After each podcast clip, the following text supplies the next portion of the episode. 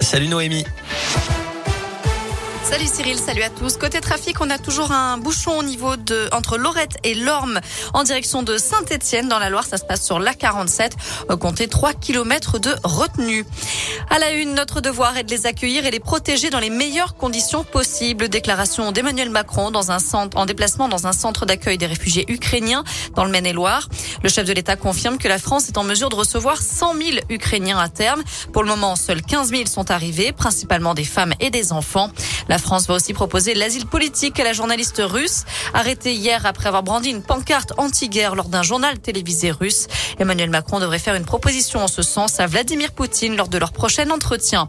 Notez que depuis le début de l'offensive russe, plus de 3 millions d'Ukrainiens ont déjà fui leur pays, dont plus de la moitié sont des enfants.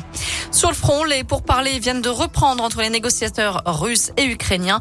Au menu des discussions, un cessez-le-feu et le retrait des troupes russes sur le sol ukrainien.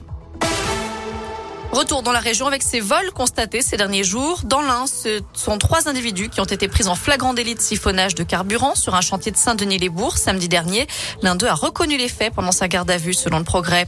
Et puis dans le Rouennais, ce vol de cuivre de grande ampleur le week-end dernier. 5 kilomètres de câbles ont été dérobés en 4 jours dans une entreprise de Parigny spécialisée dans la fibre optique. D'après le progrès, le préjudice s'élèverait à 100 000 euros minimum. Une enquête est ouverte. Le corps sans vie d'un cycliste retrouvé au plan d'eau du Colombier à Anse, près de Villefranche-sur-Saône. Son épouse avait signalé sa disparition dimanche, ne le voyant pas rentrer de sa sortie vélo.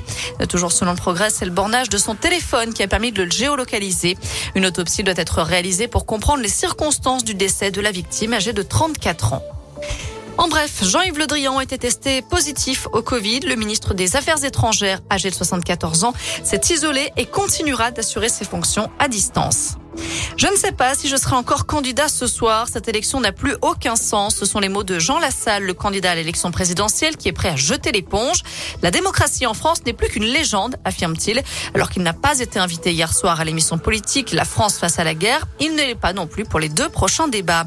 D'ailleurs, hier soir, la grande soirée politique de TF1 a été suivie par 4,2 millions de téléspectateurs. Enfin, c'est l'événement à Lyon. La billetterie des Nuits de Fourvière est ouverte. Le festival lyonnais aura lieu du 2 juin au 30 juillet prochain. Au programme notamment Calogero, M, Julien Clerc, Phoenix ou encore Juliette Armanet. On vous a mis tout le détail et la programmation complète sur notre site internet, notre site internet www.radioscoop.com.